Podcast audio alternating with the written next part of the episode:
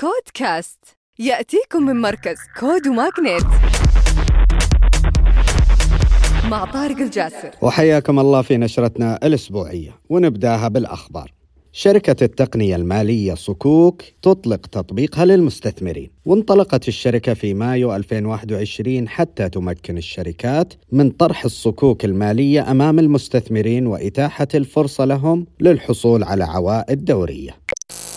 والخبر الثاني بيمز الكويتية المتخصصة في التعليم الإلكتروني تغلق جولة استثمارية بقيمة أربعة ملايين دولار بقيادة شركة عبد اللطيف الثويني القابضة. وتأسست المنصة عام 2017 ووسعت نطاق عملها لتشمل العديد من الكليات والجامعات سواء في السعودية أو الكويت أو البحرين والأردن وتركيا.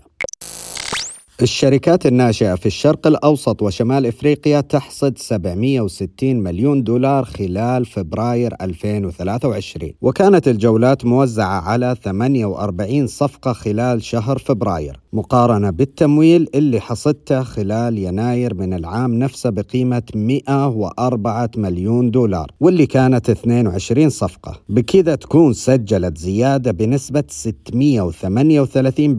على أساس شهري وزيادة سنوية بنسبة 101% وأيضا منصة برو كيورل البحرينية تحصد تمويلا مبدئيا بقيمة 1.2 مليون دولار. وهذه الشركة تعمل في مجال المناقصات التجارية وتعتمد على الخوارزميات والذكاء الاصطناعي وتقوم بمطابقة المشترين مع البائعين المناسبين لهم.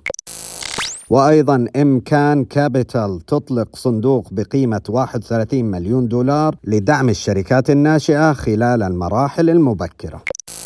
ختاما تذكروا أن الابتكار هو أصل الريادة. CODE Cast